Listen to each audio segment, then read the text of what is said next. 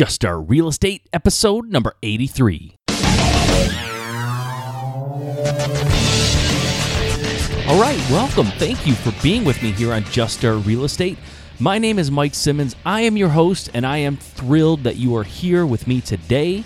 There's other things we all could be doing. I appreciate that you're choosing to spend some time here at Just Our Real Estate. I think that's very cool, and I'm glad to have you. Before we get started, I wanted to ask you, when you get a moment, go to my website, and while you're there, if you would, sign up for my mailing list. Because when you do that, I am going to send you the top 5 real estate resources that I think every investor should be aware of. These are resources that I use in my business, resources that other very successful real estate investors use in their business as well. The other reason to sign up for my mailing list is very shortly, I am going to be announcing my brand new coaching program.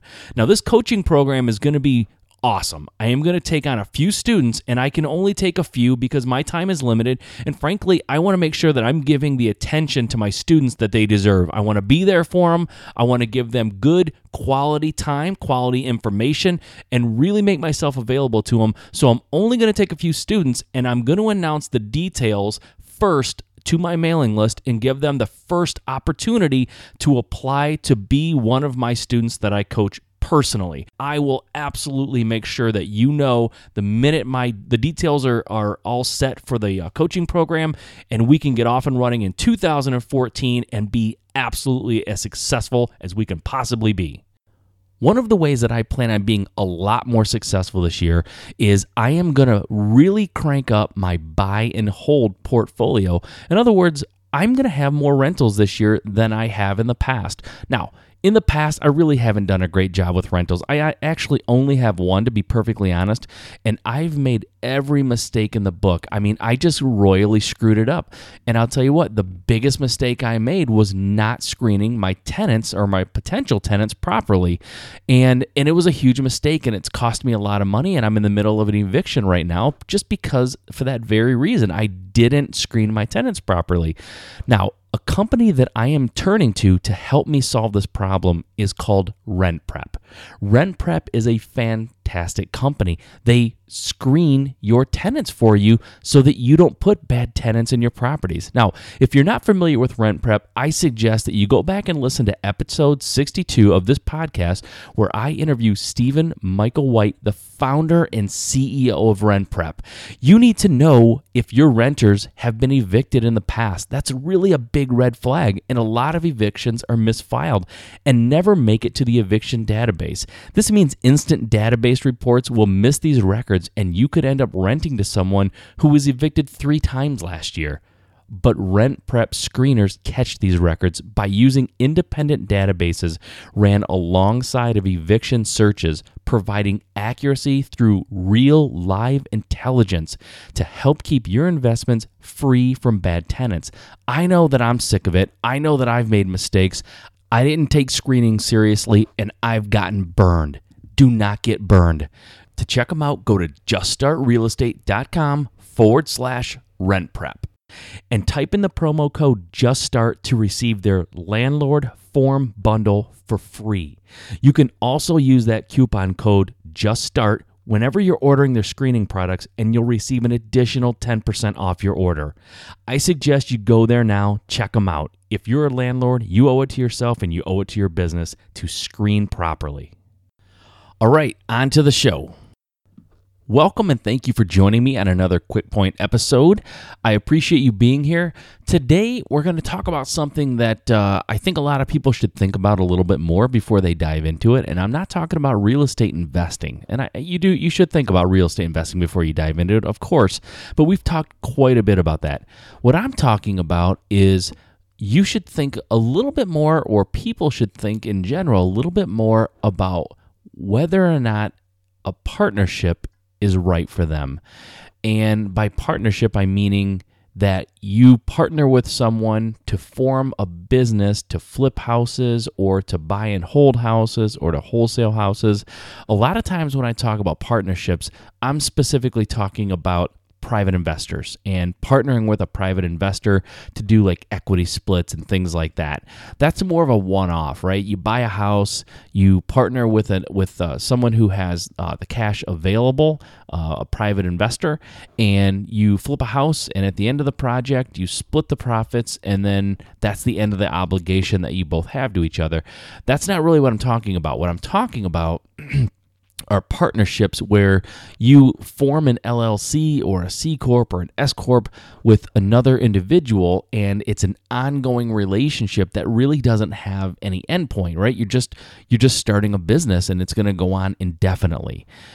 These are the kind of partnerships that I think that people should think about a little bit more, because a lot of times they don't go well because people get into partnerships for the wrong reasons. So what I'm going to do today is I'm going to give you 4 questions that you should ask yourself before entering into a partnership with someone in order to invest in real estate, or really in anything, any kind of business. These questions would pertain, but we're talking about real estate investing, right? That's what this podcast is. So we're going to keep it centered on real estate investing, but just bear in mind, if you were going to start any business, really, you should be asking yourself these questions. So the first question that you need to ask, and this isn't really number one, this is more of like a precursor to what I'm going to talk about. But basically, the first thing you need to ask yourself is, why do you want to partner, right? That seems obvious, but I'm not sure if people ask themselves that very often. What do you lack, and what do you need in a partner? Okay, this is the first thing you should ask yourself. Now, like I said, I'm going to give you 4 things on top of that, but just as a general thought process, right? When you go to get into a partnership with someone, do you ever stop and think why you're doing it? Think about that, okay? Now, let's get into the 4 questions that you should ask yourself before entering into a partnership. Number one, what does your partner know that you don't know? Do they know something about getting private money, fixing houses, selling houses, the internet, marketing, mortgages, anything of those things that you don't know that they do know? If they know exactly what you know, right? They have the same knowledge or the same background, the same experience, then are they really a good partner for you? I don't think 2 people with the same strengths make a good team, because you both bring the same thing to the table. So what makes that team stronger? Why are you stronger with that person than by yourself? Okay? So a lot of people get into business with people and partner up because, you know, there are a lot of like common interests and a lot of common strengths, right? We both know how to fix houses. It's going to be great. Well, what do you bring to the table that your partner doesn't, and vice versa? So that's something you want to ask yourself. What do they know that you don't know? All right, number 2. What do you like to do? What does your partner like to do? If you both like doing the same things in business, then who's going to do the stuff that neither one of you like to do? Ideally, you should partner with someone who doesn't mind doing the stuff that you don't like to do, and you don't mind doing the stuff they don't like to do. Even better, they're an expert at things that you're not good at, and you are an expert at things that they're not good at. That's another way of looking at it. So make sure that your strengths complement their weaknesses, and their weaknesses complement your strengths, and so forth and so on. Number 3, what are you doing?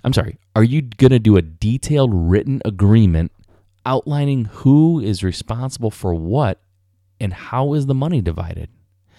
So if you're not going to put a formal, joint venture agreement or some sort of a written agreement together that outlines your responsibilities, then what are you going to do when your partner isn't doing what they said they're going to do? When they're not living up to their end of the bargain, what are you going to do about it, right? This is where a lot of partnerships break down, because you get involved with someone who likes doing the same things as you, you're not really getting more done, and then maybe your partner decides they're not as passionate about the business as you are, or they're not as passionate as they once were, and so they just stop showing up, right? They stop doing what they're supposed to do.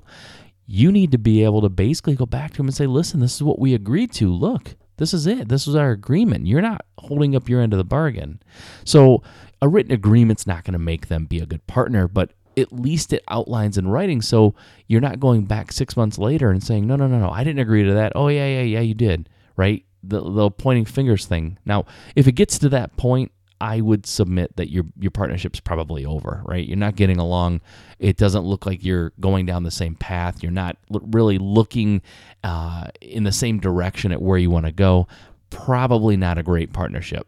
But having a written agreement as to what everyone's responsibility is still a good idea. Just, if nothing else, it's an exercise of clarifying so that everyone is absolutely clear on what they're supposed to be doing from day one. Okay, number 4, finally. Do you even like real estate investing? Do you have a passion for it? Does your partner have a passion for it? Or are they just doing it for the money, right? Did you sit down and go, hey, listen, we could flip a couple houses and make $40,000, $50,000, right? Just flip a few houses and we'll make as much money as we made last year all year long. We can flip a house in a couple of weeks. It's no big deal. And then you start throwing around these numbers and you get, somebody all whooped up and they get all excited about the numbers and the money. But do they even have a passion for real estate investing? Do they really enjoy the business? Because I'll guarantee you, if you're only doing it for the money, it's going to fizzle. It's not going to work. You have to really enjoy this because there's going to be a lot of down times. And if you can't handle the down times because you really hate real estate, you're going to fail. And so will your partner and so will your business. So ask yourself, do you even like this? Do you like real estate investing? Does your partner like it? Do you both have a passion for it, or is one of you doing it just for the money? Are you both doing it for the money? If you are, you might want to look at another industry. If not, make sure your partner's just as passionate as you, and you'll probably be fine. The bottom line is, partnership can be tricky, right? They can sometimes tear down a business that otherwise would have been or is very successful. But when people can't get along, or when they enter into a partnership without really thinking it through, things go wrong. So don't let this happen to you. Ask yourself these questions. Number 1, and the first thing, like I said, or I should call this the precursor to number 1 and all the questions that I was kind of putting out here for you is, why do you want a partner? Is it someone who's really going to help take the business to a level that you couldn't do by yourself?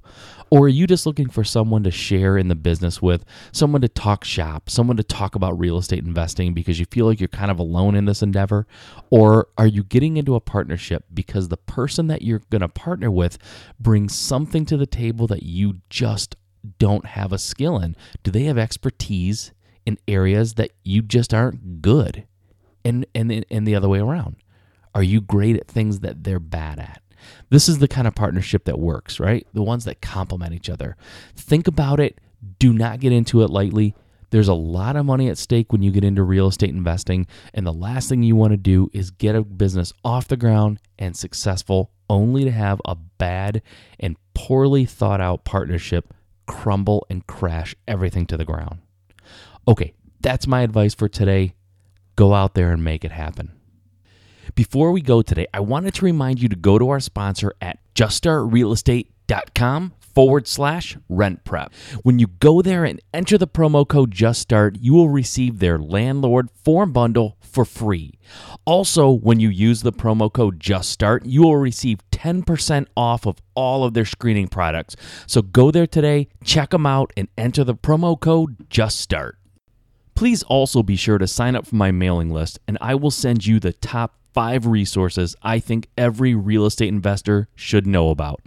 Also, stay tuned for the upcoming announcement of my new coaching program. I'll only be able to take on a few students initially, and I will be telling you exactly how to apply in the next couple of weeks. I'm excited about this program. I know I'm going to be able to help a few people either launch their real estate investing business or take it to the next level in 2014. Okay, until next time, if investing in real estate is your dream, there's only one way you can make it a reality. Just start.